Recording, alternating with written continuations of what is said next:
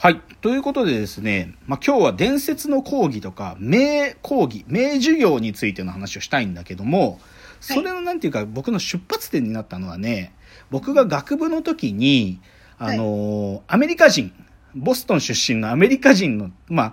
てかね、僕に英語を教えてくれるあの存在がいたんですよ。アメリカ人が。で、そいつから僕、まあ、英語をちょっと習ってたっていうか、まあ、英語、その、英語で、なんかこう、英会話したりだとか、英語の本読み方の教え方、い。ろいろ教えてもらってたんだけど、そいつがね、物理のやつだったんよ。あ、そうなうんです、ね。ん、物理のやつで、で、そいつがね、なんか変わったやつっていうか、大輔これを聞くといいって言って、その昔の本当に伝説的な科学者の音声テープっていうのかな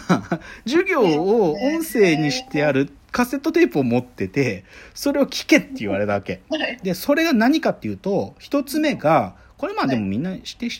ファインマンレクチャーズってやつ。ああ、はいはい。ファイまあ、あの、リチャード・ファインマン、あの、物理学者っすよね。音で、声があるんだでまあ、あの、いわゆるファインマンレクチャーズっていうのは、その、ファインマン物理学っていう教科書の元になったやつだけど、それは、まあ、その、リチャード・ファインマンが1961年からだいたい3年ぐらいかけて、カリフォルニア工科大学で学部 1, 1年生と2年生を対象にやった講義なんだけど、で、それを教科書にしたのがファインマン物理学って教科書だけど、それの音声そいつが持ってたんよ。すごい。うん、はい。なんかねファインマンレクチャーズって掘ると結構見つかる可能性あるんだけどなかなか僕もずっと探してんだけどそいつが聞かせてくれて以降あんまり見つかんないんだけどでもそれをねね僕は聞いたんですよ。でファインマンの授業面白くってまあそもそもリチャード・ファインマンっていうのはあの日本の友永慎一郎さんと一緒にノーベル物理学賞を取った人ですからであとファインマンは有名ななんていうか自伝みたいなエッセイがあって「ご冗談でしょファインマンさん」っていう。ああいう面白い文章を書く人なんで授業もねそれ聞いてて面白かったんですよ。だからそのいわゆる伝説のまあ言っちゃうとね古典の教科書っつうか物理学の本当に基礎の基礎の教一番初めの走りの教科書のが生まれた授業っていうのでなんか熱量もあって聞いてて面白いんですよ。だからはいだからそれで僕は初めて相対論だとか量子力学の一番ベーシックなでしかもなんていうのかなまあ量子力学で言えばシュあのシュレディンガー方程式を使わないで定式化するってことを授業の中でやるんだけどとかすっげえ面白いのよ。っていうのが一個ファインマンレクチャーズそいつが持ってたわけ。はい。一つ目。でもう一個はそいつがねあのまあ同時期だけどジョン・フォン・ノイマンの授業持ってたんよ。いやよく持ってたなと思うんだけどフォン・ノイマンの音声っつうのはなんか僕僕そいつが持ってて以降いやそいつに僕カセットもらったんだけど今なくなっちゃったんだけどでもそのジョンジョン・フォンノイのジョン・フォン・ノイマンの授業持っててね。でジョン・フォン・ノイマンっつうのはこの人はまあ1960年ぐらいまで生きてた人だけどあのハンガリー出身のアメリカの数,、まあ、数学者だけじゃないんだけどな、まあ、言っちゃうと20世紀の科学における、まあ、最重要人物ですよと。うんでフォン・ノイマンどんぐらい知ってます？いやー、私、あの、ノイマンのコンピューターの。ああそうですかはいああいやいろんなことしすぎてあそうそう、もう天才だからさ、しすぎてんだよね。まあ、うんいろんな分野で、それこそ数学では、ゲーデルとはちょっと違う角度で第二不完全性定理証明してるっていうか、うんとか、モンテカルロ法作ったのもノイマンらしいしね。そうか、そうなんだ。乱数発生器とかもノイマンが作ったって、まあ、ちょっと数学分野だよね。で、まあ、物理で言えば、もう量子力学の数学的なベースの部分彼が作ったし、う。んまあ、あとはマンハッタン計画もね、まあ、望んだか望まないか、まあ、参加してはいたし、あとやっぱり、まあ、コンピューターですかね、やっぱり気象でその天気をシミュレーションするとか、その強烈な数理モデル使って天気気象学って分野かな。とか、あとは、経済学で言えば、もう完璧にゲーム理論の始祖ですからね。ゲーム理論を経済学に持ち込んだ人だし。で、何はともあれ、僕らの文脈で言えば、計算機科学で、ノイマン型コンピューターを、まあ、まあ言っちゃえばコンピューターの起源というか、うんまあそれを作った人だし、あとセルオートマトンもまあ彼が作ったっつってもいいからね。だから人工生命なんて呼ばれる分野の始祖だし、うんまああとはやっぱりマッカーシーはなんていうかノイマンによってなんかやその研研究の助言を受けてでそれでダートマス会議で人工知能って言葉を、まあ、作ったっていうぐらい。だからまあ言っちゃえば人工知能界にとっての神みたいなもんなんだよね。うんでまあ知られた事実だけどアインシュタインがまあまあ、まあ、アインシュタインが言うのは自分よりも天才だって言ってたけど、まあ、言ってまあアインシュタインと同等の天才だよね。でこれあの逸話だけどそのフェルミ推定のフェルミ？えエンリコ・フェルミと、はい。あとさっきのファインマン。はい。この3人で水爆の効率の計算をしたんだって。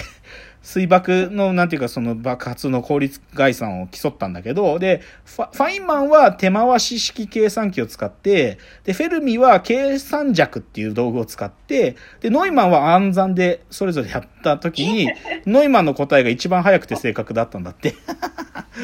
だからもうファインマンだとか、ノノイマンってやっぱすげえ、やっぱちょっと異常なんだよね。ば怪物すぎて。で、そのノイマンの授業僕聞いて、でね、一番思ったのはね、あのね、おそらくだけど、ファインマンの授業は多少板書してるんだけど、多分、フォンノイマンの授業ね、板書してないんだよ。だからあんまそういう音も聞こえなくて、で、多分、で、ロジックだけで進んでいくの。だけど、そのロジックがあまりに美しいから聞けるんだよね。っていうので、まあ、それでちょっと衝撃受けたのがね、僕は学部の2年生か3年生の時に、そういうの、あの、アメリカ人の友達に聞かせてもらったっていう音声であって。だからそういうちょっと英語で、まあ、探すとね多分ノイマンの方は一部切り取られたやつとかちょろっとあったりすると思うんだけどパッキリはもう多分ないんじゃない持ってる人しか持ってないと思う。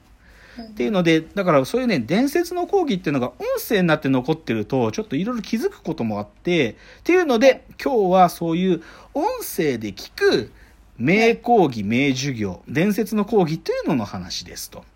でじゃあ次。まあ僕ちょっと今英語だったんで、ここからは日本語でアクセスできるもののご紹介ですね。はいはいまず最初は、音声で聞く思想家たちという話で、はいはいはいこれはですね、お一人目はこの方ですね。これです。小林秀夫さんですね。まあ小林秀夫さんはまあ、まあ、1902年に生まれて1983年にお亡くなりになるまで、まあ、ずっともうものを考えてものを書き続けた、まあ、ひ文芸批まあ文芸批評っていうのを多分作った人だよね彼が。あそういううんうん、そうだね文芸批評ってことをまあ初めて日本でちゃんとやった人だっていうんででその人ので僕はね、まあ、小林秀夫、まあ、中学生のぐらいの頃からうちにあったんですよ。両親がね小林秀夫全集を持ってて小林秀夫を、まあ、読む機会は多かったと。でだから小林秀夫はまあシンプルに好きだしものをよく読んでたんだけどだちょっと例えば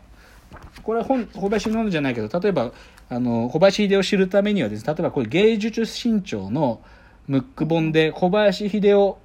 えー美を見続け見つめ続けた巨人というこういう本とかも出てますよ。あそうなんだからこういうのまあ読めば小林秀夫が何たるかというのは分かるんだけどでもそれで今日はでもねこういう書いたテクストじゃなくてぜひおすすめしたいのがこれです。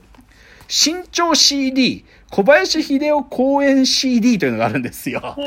小林秀夫講演集っていうのがあってこれが全8巻あってねそのでねこれがねこれすっげえいいのよ。僕これずーっとまあラジオを聞いてない時間はこれを聞き流してると言ってもいいぐらいずーっと聞いています。もうね小林秀夫さんの独特の高い声でねもうそういろんな講演会とかで話した講演をまとめてて例えば第1巻のこの文学の雑感っていう CD だと最初はね、タバコをやめた話とか、タバコをやめた話とかね、山桜の美しさとかね、でも本当にいろんなことを小林さんが、もう本当にね、おそらくだけどタバコ吸いながら、あと、お酒飲みながら喋って。小林秀夫さんね、多分講演会とかの時にね、多分ね、お酒飲んでたんだよね。だからね、ちょっとね、酔ってんだよ、明らかに。酔ってんだ。っていう回とかもあって、で、これがすっげえ面白いよ。で、その今第1巻は文学の雑感だけど、例えば第3巻とかね、まあ、彼の元織宣長研究について喋ってくれたりとか、あと第4巻、現代思想についてとかだと、ベルグソンだとか、フロイトの話っていうの。やっぱり彼はユングだとかベルグソンとかフロイトが彼の研究の、研究っていうかし、物事を考える思考の出発点にあったりするから、そういうのを丁寧に喋ってる。まあ、あと、やっぱりドストエフスキーだとか好きだ好きっていうか彼の得意ジャンルっていうかドストエフスキーをちゃんと読んだ日本で最初の人だと僕は思うけど、だからまあそういうのが、でもこの CD でね、小林秀夫独特の高い声で喋ってんのがね、なんとも心地よいと。はい、あ、そうなんですね。うんで、この小林秀夫、で、もともとはカセットだったんだよ。この小林秀夫、この新潮カセットっていうじゃないんだけど、これのね、ファンも多くて、多いです。あのね、僕の知ってる限りで言えば爆笑問題の太田光さん。太田光さんもたよく小林秀夫の話するけど、あ、あの CD のあの話してんなっていうのよくわかる。太田光さんはこの小林秀夫 CD の CD っていうかこの音声のファンだしあと僕が好きなアーティストの大竹新郎さんもねあの実はファンだってことをどこかでおっしゃってたよく聞くんですよつってだから小林秀夫さんのこのね公演 CD っていうか公演音声はねすげえおもまず面白いしプラスなんていうのかな。こ